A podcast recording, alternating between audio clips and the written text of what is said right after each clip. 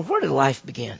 I mean, we think about our world and it's so special. You can you can uh, go as far out as you want to go, get a telescope and go as far out as you can go, and it's just amazing. Then you can take a microscope and go down as low as you want to go, and it's still amazing. People talk about where did people begin? What's it all like? Where did mankind begin? Well, there's all kind of speculation. Some have said that it seemed that mankind began came from some woman, some one, some woman in Africa, that that was the beginning mother, and everything came from that. Others say there's a region more that that is the Fertile Crescent, that the, you know in the Middle East eastern part of the of the globe that's often called the Fertile Crescent around Iran, Iraq, Saudi Arabia, Mesopotamia. We call it Mesopotamia, which Mesopotamia literally means between the two rivers.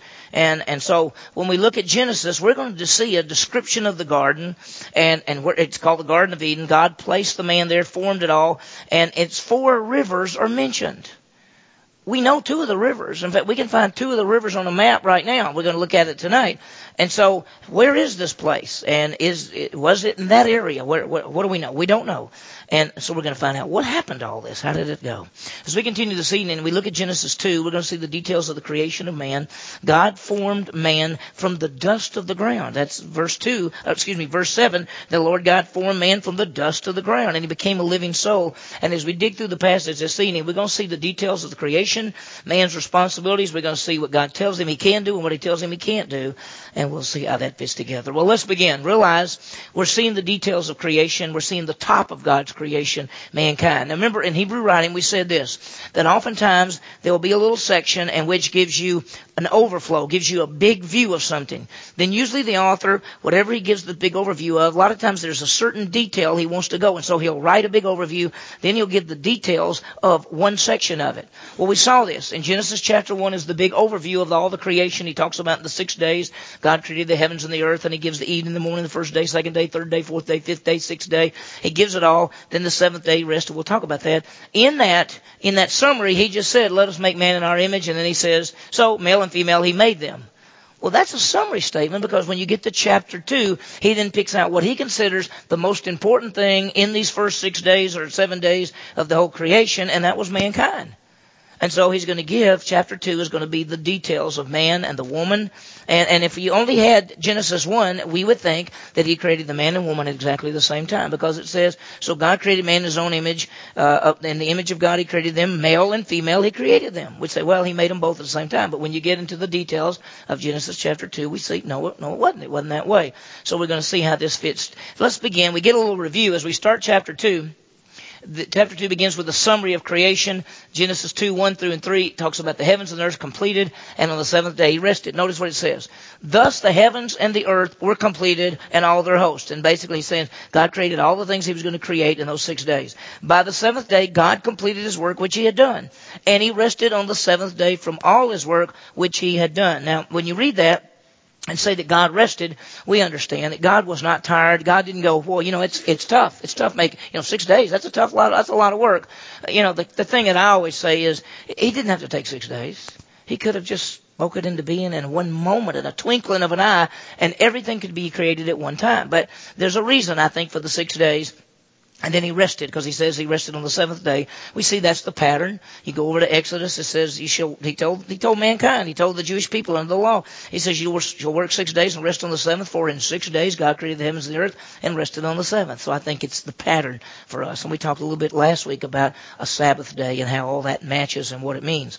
Then verse three says, then God blessed the seventh day and sanctified it. The word sanctified means to be set apart, makes it special, unique, because in it he rested from all his work which God had created and made. And so we start off at the chapter 2 with just a quick little review. And he says, now this is what he did. Everything's been completed. He set a seventh day and set it apart and he rested.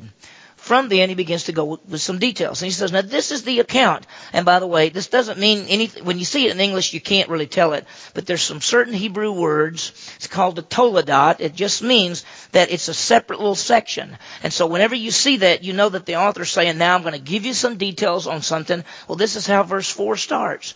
He's just given the summary and he says, now, let me give you some details on something. And as you notice, he's going to give the details about the earth, the garden, that little section, mankind, and he's going to the details there. And so he says, now this is the account of the heavens and the earth when they were created in the day that the Lord God made earth and heaven. And he starts talking about things. And, and then he says he's got some trees and plants there. But then he says in verse 6, which we talked last week, that a mist used to rise up from the earth and water the whole surface of the ground without going into a lot of details because we've talked about it for two weeks, but the idea that there seemed to be this cloud cover around the earth, you go back to Genesis chapter 1 where he separated the waters above from the waters below, put the sky in between. The idea there seemed to be this cloud cover around the earth, a canopy that in a sense protected us. And, and what we saw is at, before the flood, uh, people lived 900 and 800 years.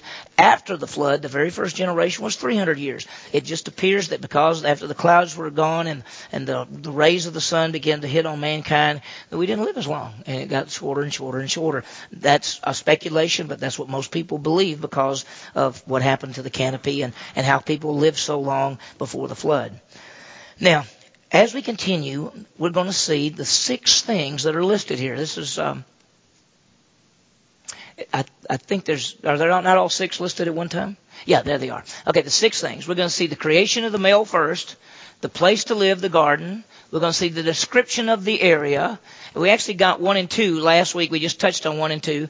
Then three is the description of the area. Then the work, the responsibility of the man, the special command, and then the creation of the female to helpmate to the man. So that's what we're going to look at as we go through this passage. And we'll see all six of them. We won't get, we'll get all six tonight in the sense we'll get through them, but we'll get more details next week on one. Let's start with the first one, which is the creation of the male.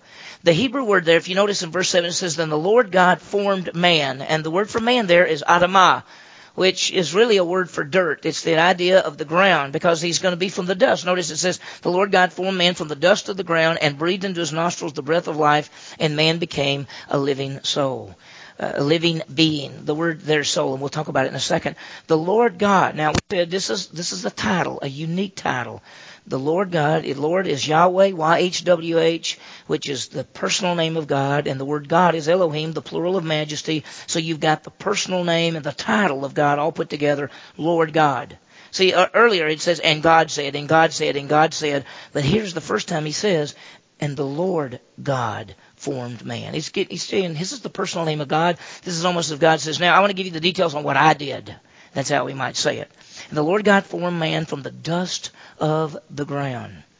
And he breathed into his nostrils the breath of life, and man became a living being. The word there is, is soul. I think we have a slide. Living soul is the Hebrew word is nephesh, which refers to a whole being. It's, it's the inside. It's, it, it, we could say it's the person, but it's what really makes up the person, that the soul. That, you know, man is, is both material and immaterial. He's a material part, and then he's the immaterial part, which is that soul, and sometimes in the New Testament, the soul and the spirit and those kind of things.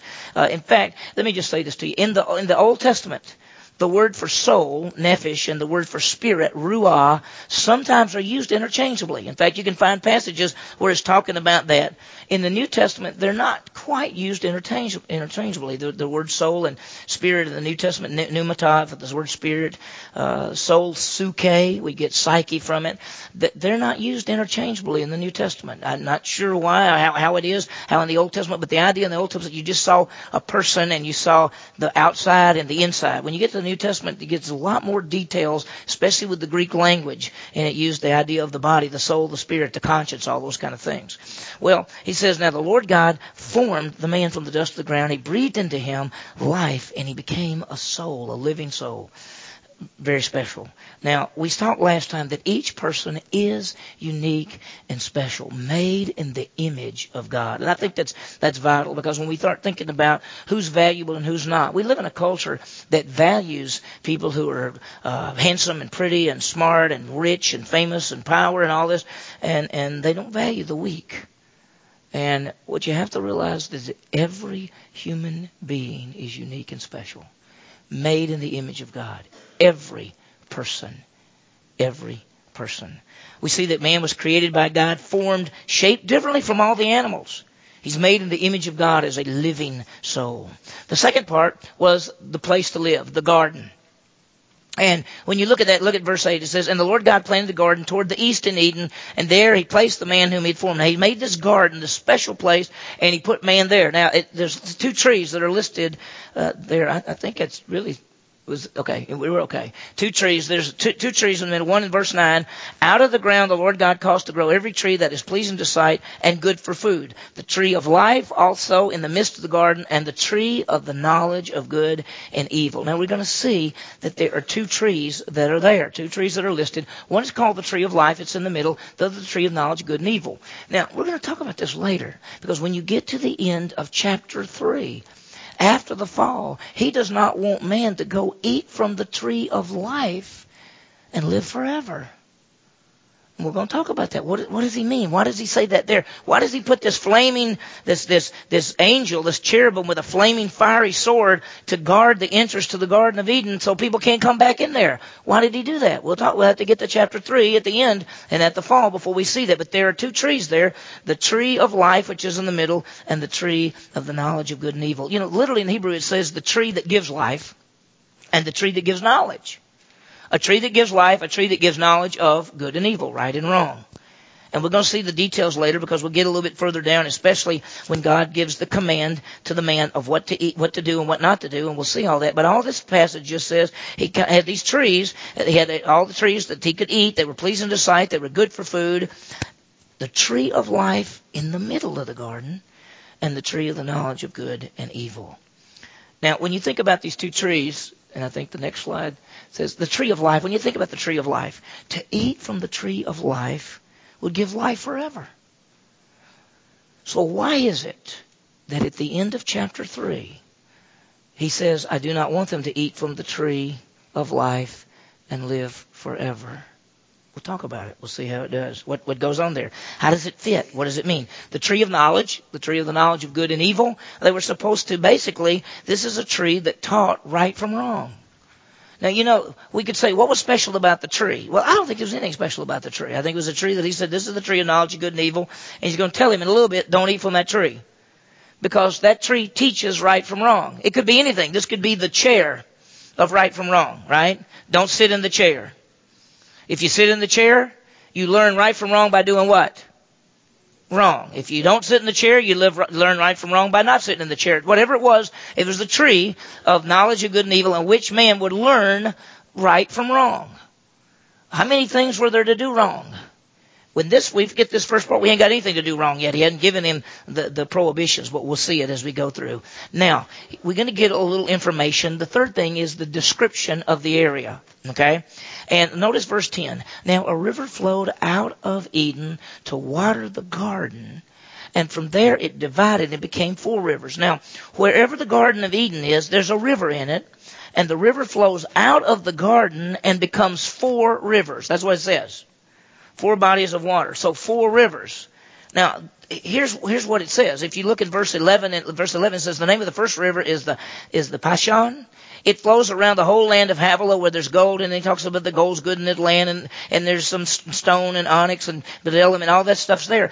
We, we don't have any idea where that is.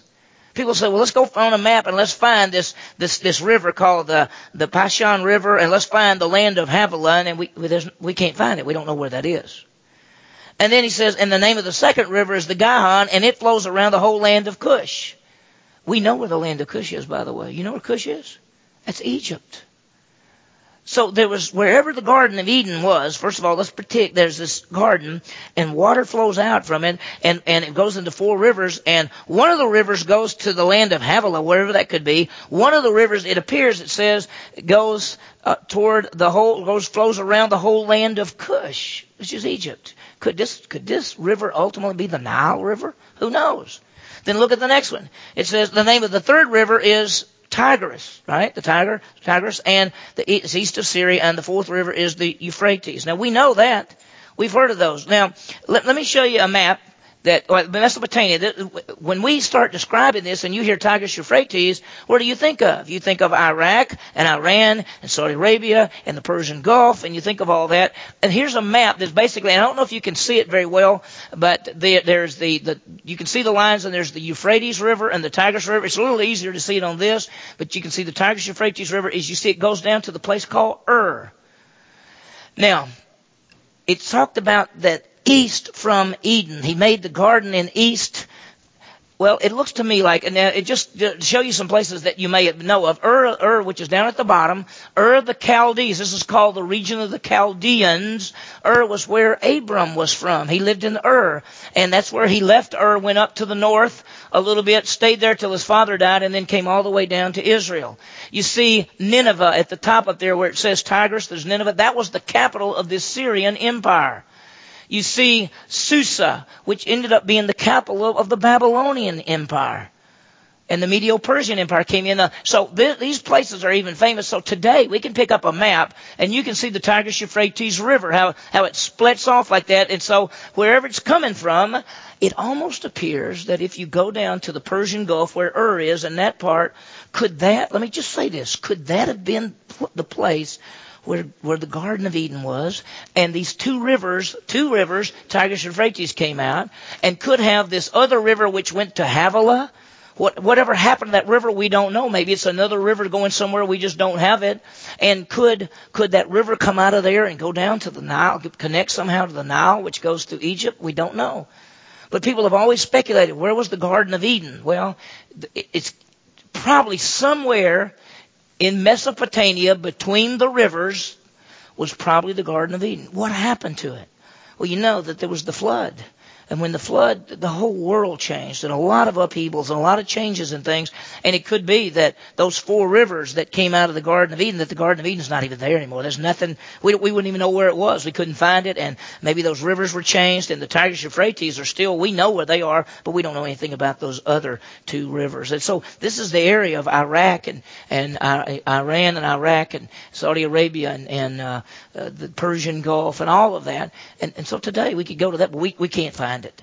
And, and there have been people saying, we're going to go find the Garden of Eden. Well, good luck. And if you did find it, there's probably that flaming thing out there, you know, saying, can't come in anyway. But I don't think we're going to find it. I think it's all gone. Okay? Now, the fourth thing that we're going to see is the responsibility. What does he tell man that he's going to do? Uh, look at uh, verse 15. Here's the responsibility. Then the Lord God took the man put him in the Garden of Eden to cultivate it and to keep it. So it was to cultivate and to keep it. Now, notice what he's, he's got to cultivate, to keep, has the idea of the garden, to keep it. Man was given a responsibility. Guess what? He's to do work. Henry Morris says, even in a perfect world, as God made it, work was necessary for man's good. You understand, work is not part of the fall, like, oh, mankind failed, now we gotta do work. Man worked before the fall. He said, this is your garden. Take care of it. Cultivate it. Take care of it. Ecclesiastes 2 4 says, there is nothing better than that a man should find enjoyment in his work. Work was given not as a result of the fall, but as a responsibility of man as he rules and subdues this earth. Remember, he put him in the garden. He was subdued. He told man back way over in, in chapter 1, he said, Be fruitful and multiply and fill the earth and subdue it and rule over it. And he's going to have to take care of it. And so that was his responsibility. Bruce Wilkinson states, he says, We may grumble about work, but it is a gift from God. And it is. And because of the introduction of sin into the world, work has changed. Work from a joy to a struggle. How do you view your work? Let's think about it for a second. Is it something that you hate or something that you love? Is it something used to glorify God? How are you doing your work? It's a powerful thing. I mean, most people, many people work, and most people work uh, maybe eight hours a day or longer, some a little shorter, some a little longer, but people work. Well, how do you view your work? Do you view your work as a curse from God and you say, if I could just get to the weekend? And by the way, I know people who are just dying to get to the weekend so they can play. Because work is not fun to them. Work is just something they're doing. They say, if I could just get through this work. Or do you see your work as uh, probably areas that God has gifted you in that you can be bring honor and glory to Christ and to do it the very best you can. Swindoll said this, the believer at work is under constant surveillance. People are going to look at us to see how we do our job as Christians. Because if they know you're a Christian, they're going to watch how you do your job.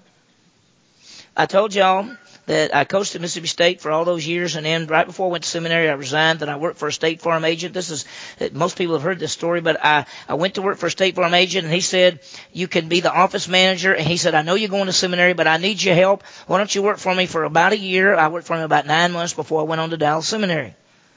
And he had two other people working in the office. And of course, I'm the new person, and I'm having to learn how to do it because I've never done uh, insurance or anything like that. But it amazed to me because this guy was a great guy. He was a Christian. It was known he was a Christian. He was the, he was the owner, the boss, the everything. He had two people that worked for him besides me. Both of them were Christians. In fact, when I first came there, they all knew I was a Christian. And they all started talking we're all Christians and everything. And every time he would come up and he'd say, "I got to go take a picture of a house. I'll be back in a little bit." And every time he'd walk out the door, they'd quit working. They would talk. They'd go get coffee. They'd sit around and talk. And then when they'd say, "Oh, he's driving up," and then go back to their desk. And that was all the time. And I was amazed. And one time, I actually said, these were two women, so I had to be careful. I said, I said to them, I said, I don't really understand this exactly. Why is it when Jack leaves, um, I didn't know how to say it in a nice way. I said, you don't seem to work very hard when Jack leaves. She said, Jack knows we're Christians and he's a Christian. He doesn't really care. That's how they justified it. He did care. So how do you do your work? To please God or to please men? Or do you do your job only when people are working? Do you do your job for the glory of God? Ephesians 6, listen to this. I just want to read a couple of places to you. You don't have to turn over there. Let me just read this to you. Ephesians chapter 6, verse 5, and he's using the idea of slaves, but the idea of be workers. Be obedient to those who are your masters, who are the people who are over you, according to the flesh, with fear and trembling in sincerity of your heart as to Christ. Do what you do as if you're doing it for Christ, not by way of eye service, which means only when they're looking at you, as men pleasers, but as slaves of Christ and doing the will of God from the heart. That's how you do your job. Colossians chapter 3, listen to this. Verse 23. He says, whatever you do, do your work heartily as for the Lord rather than for men. You do your job as if you're doing it for the Lord, not for men. Knowing that from the Lord you will receive the reward of your inheritance. It is the Lord Christ whom you serve. Well, back to Genesis for me, but I, I, you just think about this. When we think about work and we say, "Oh, I got a job," I got do the job for the glory of the Lord. When you wake up in the morning, say, "Thank you, Lord, I got a job." Thank you. If, uh, if you need a job, thank the Lord you got a job and do the job the best you can. And let me tell you, if you don't like your job, find something that you like and love to do it. I mean, eight or nine hours is pretty miserable if you don't like what you're doing. Find something you like and do it. By the grace of God, I have always, always got to do what I liked. I always wanted to be a coach, and I got to be a coach. I want to be a pastor, I get to be a pastor. Uh, when I worked for State Farm for that nine months, uh, that was not what I wanted to do for a living. But you know, it was pretty interesting learning all that stuff about insurance that I'd never known. You know, and and uh, when I got to Dallas Seminary, I had to look for a part-time job. Guess what I found to do? I worked for a State Farm agent for my first two years. God was just preparing me and getting me another, get me a way to be able to go through seminary. So whatever you do, do it for the Lord. Do it for the glory of God. Well, let's see the command, okay? Here's the command. What does he tell him? Verse 16. The Lord God commanded the man, and notice Lord God, that special name again. The Lord God commanded the man saying, from any tree of the garden you may eat freely. Now this is the positive side. In fact, when you see the command, there's a positive. I think there's a positive and a negative. Let's look first at the positive. The positive, from any tree you may eat. You may eat freely. You, he, he basically said, "See all the garden, see the whole garden." And, and the man said, "Yeah, it's a pretty big garden. I got to take up, I got to take care of this place." Yeah, yes, you do. Yes, you do. See this garden? You can eat anything here, anything you want to eat. Wow. But then there's a negative. But from the tree of the knowledge of good and evil, do not eat. Notice. But from the tree of the knowledge of good and evil, you shall not eat, for in the day that you eat from it, you will surely die. Now the negative is you can't eat from the tree of the knowledge of good and evil. All the other trees you can eat from, but this one, it is the tree of good and evil, the knowledge of good and evil. Realize from this man, man would be able to learn the right from wrong. Because he says, here's the tree that brings knowledge of right and wrong. Don't eat from it. If he eats from it, he learns right from wrong by doing what? Wrong. If he doesn't eat from it, he learns right from wrong by doing right. That's why it's called the tree of the knowledge of good and evil. Man was placed in innocence in the garden. His plan was to learn right from wrong by doing right. What are the consequences of eating from this tree? In the day, he says, don't eat from the tree of the knowledge of good and evil, for in the day that you eat from it, you shall surely die. In Hebrew, it's die and you shall die. That's what it means. And, and we take it into English because it's, it's got the double, double, it's the same Hebrew word, die and you shall die. And so most people say you will really die, you'll surely die. I think there's a reason he put die and you shall die because I think he's saying to him, in the day that you eat from that, dying spiritually, you're going to die physically. Because the moment they disobeyed God, the moment they ate from that tree, the moment they did wrong, they died. They died spiritually. And then years later, they died physically. And physical death is a result of spiritual death. And so the moment they ate from that, they died. And it's powerful. We're going to get to it in just a couple of weeks. It'll probably be two to couple of weeks before we get to the place where the Satan comes and tempts the woman to, to eat from the tree. And, and we find that the man is right there. And the man, listen, the woman is not here. When these instructions are given, she's not here yet. He is by himself. He has the instructions. There's nobody there to, he, he, he doesn't look over and say, did you hear what I said? What did he say? No, there's nobody else there.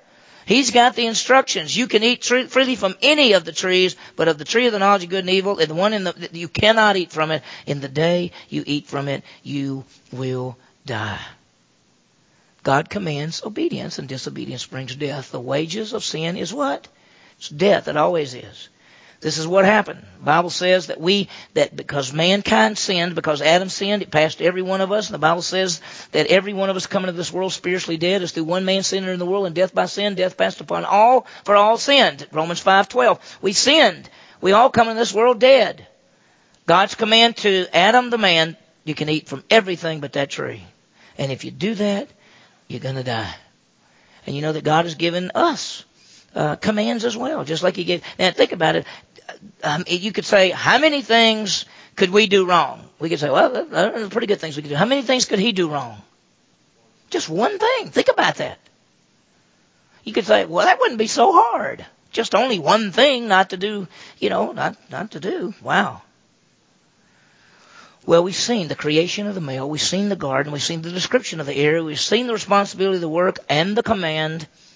There's one other thing and that's the creation of the woman, the female. We're going to end by just touching on this just for a second, and this is the last one. The creation of the female, the helpmate to man. And we're going to spend some time next week on what does it mean, the helpmate. But notice this, verse 18. Then the Lord God said, It is not good for the man to be alone. I will make him a helper suitable for him. Now you realize up to this point, everything that God said after he did, he said, is, this is what? It's good. In fact, after the, the, everything was completed, he said, this is very good. And this is the first time he said, this is not good. He said, it is not good for the man to be alone. It's not good. And, and, and if you just look at some poor old men, you can realize it is not good for them to be alone. Well, what are we doing now? I don't know where we're going to go. We have to have a wife come, come over here, honey. Sit down. You know, gotta have it.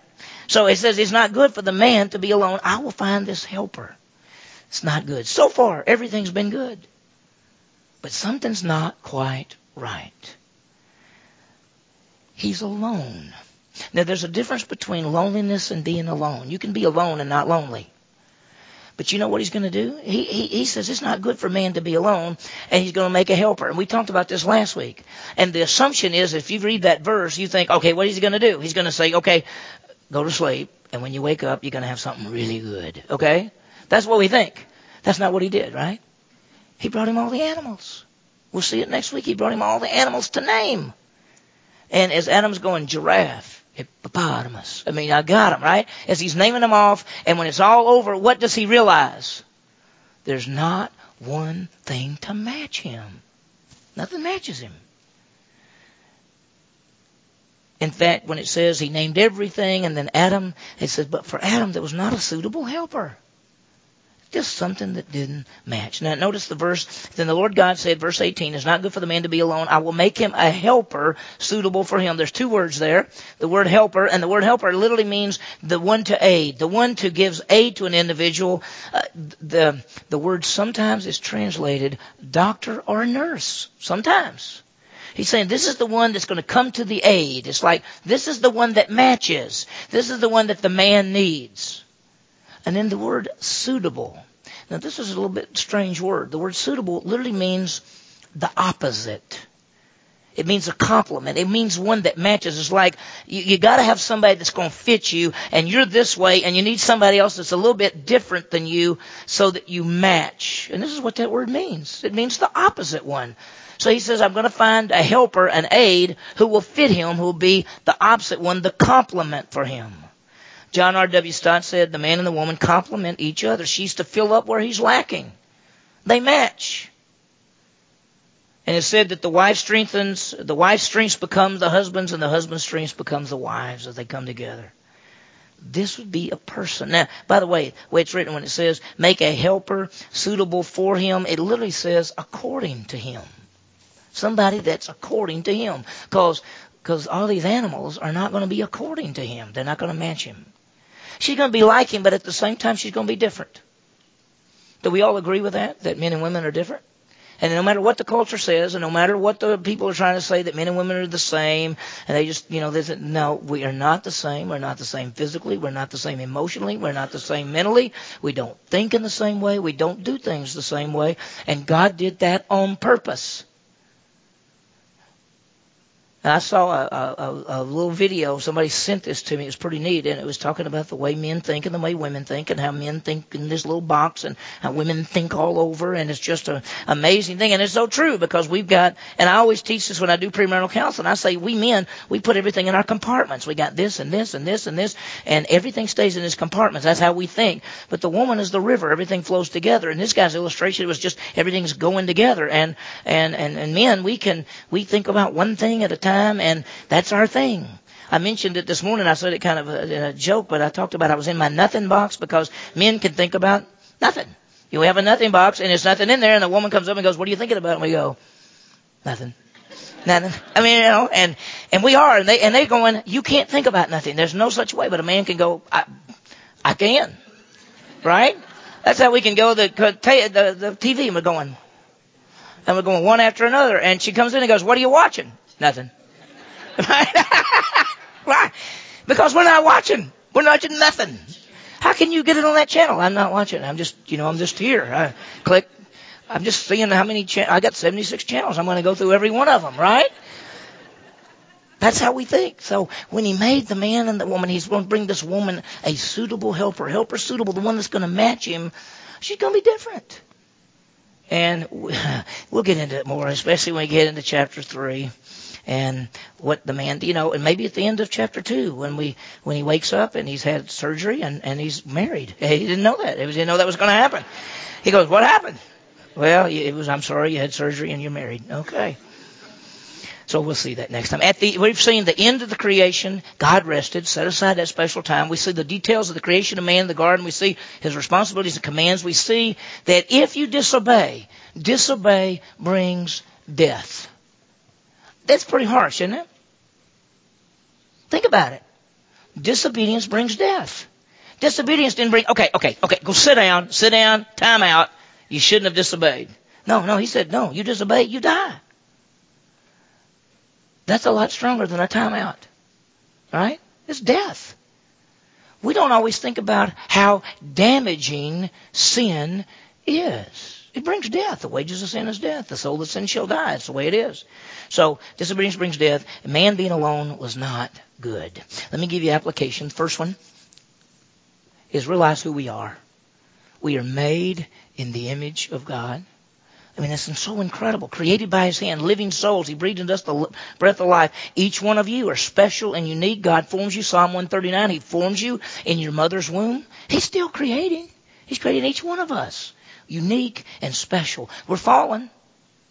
because what happened to Adam, and because we're made in the likeness of Adam, uh, we're in, we're still in the image of God. But as, as my friend Ken Shepard would say, uh, we're a cracked image, a cracked image. We need a Savior.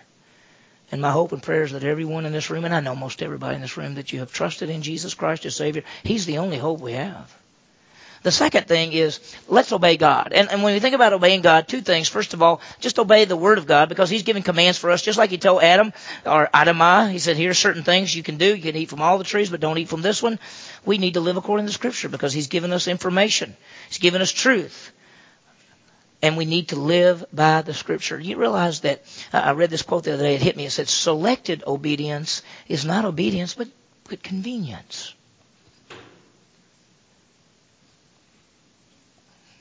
What was that? I don't know. Somebody leaving? They mad? No. Oh, it's time. Okay. Let me get through. And Nate Saint, one of the missionaries who died with Jim Elliot, said, Obedience is not a momentary option. It is a decision that you make beforehand that you're going to obey. So have you decided you're going to live by the scripture? Specifically, as far as let's obey God, let's do by, by doing our work. Whatever work we have, whether, and, and for some our work is our job, and some our work might be our school as you go into school and they give you projects and papers, and, and whatever it is, it, whether it's our taking care of our home, whatever it is, do it for the glory of God. Rob Iverson gives pro, four practical things in the area of work, and here's what he says to do. And think about this for work. Do more than is expected. Whatever job you have, do more than is expected. I've always, I've known people that, that they said, well, this is all they told me to do. Okay, well, just sit over there then, because there's other things to do. But you know, do more than expected. Number two, be a self-starter. Figure out what to do.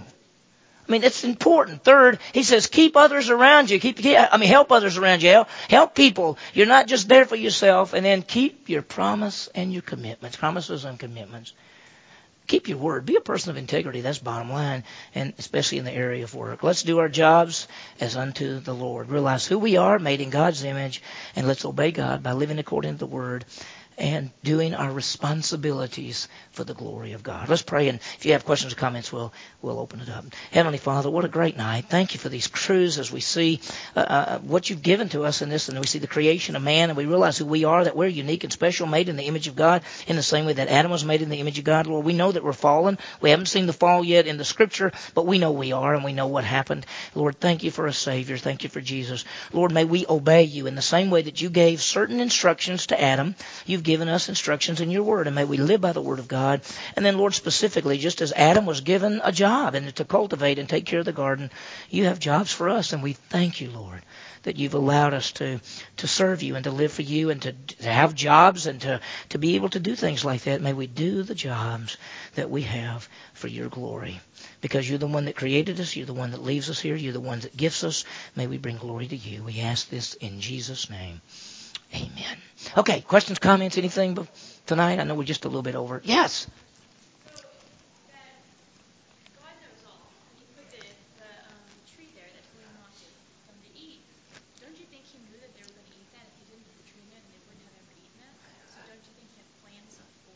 Well, I, definitely. She's saying, she's saying, since God knows everything, and He does, and He works all things according to the counsel of His will. She says, don't I think, and we all think the same, don't we think that God knew that they were going to eat from that tree when He put it there?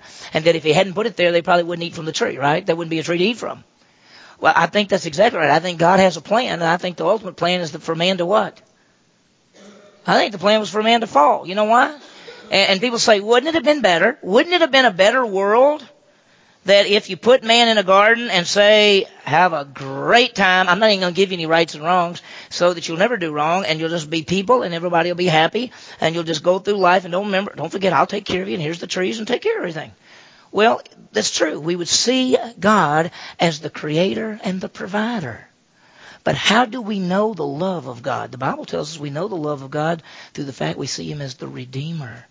And until we understand that we're fallen that the sin entered the world and death by sin and we need a Savior, he says, By this the love of God is manifested that God sent his only begotten Son in the world that we might live through him. In this is love, not that we love God, but God loved us and sent his Son to be the propitiation for our sins. That's First John.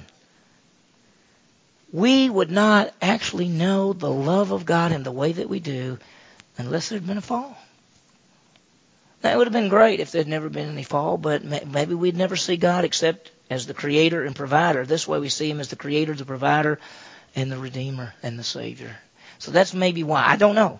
I don't know because I mean he, he created the angels too, right? And he created Lucifer. He knew Lucifer's going to fall. You know, there's in the perfect system that God has, and you know God always does everything the best. Obviously, the best system has sin in it, has fall in it, has has redemption, has all that in it, or it wouldn't be there. It's pretty hard. Thanks for asking that question. Okay. it's a great question. Yes. I don't know.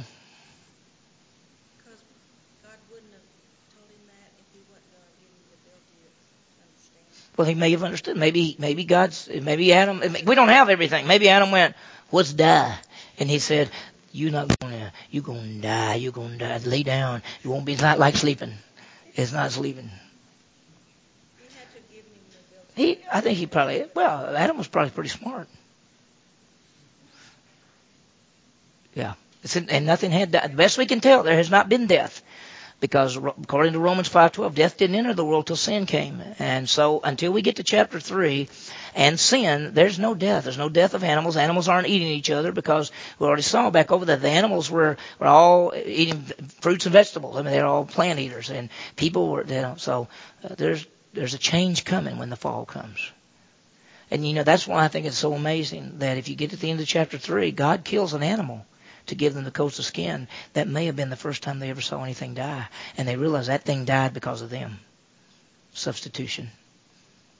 It's powerful. Anything else? Yeah, Tim.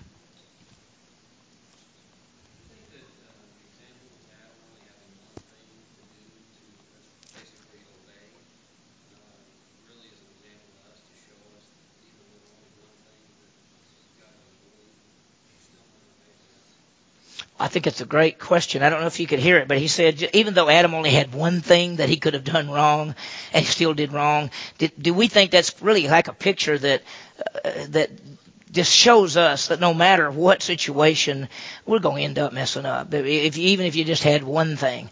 I mean, I've had people say, "I wish I'd have been in the garden. I probably wouldn't eat that tree." And and the truth is, yes, you would have.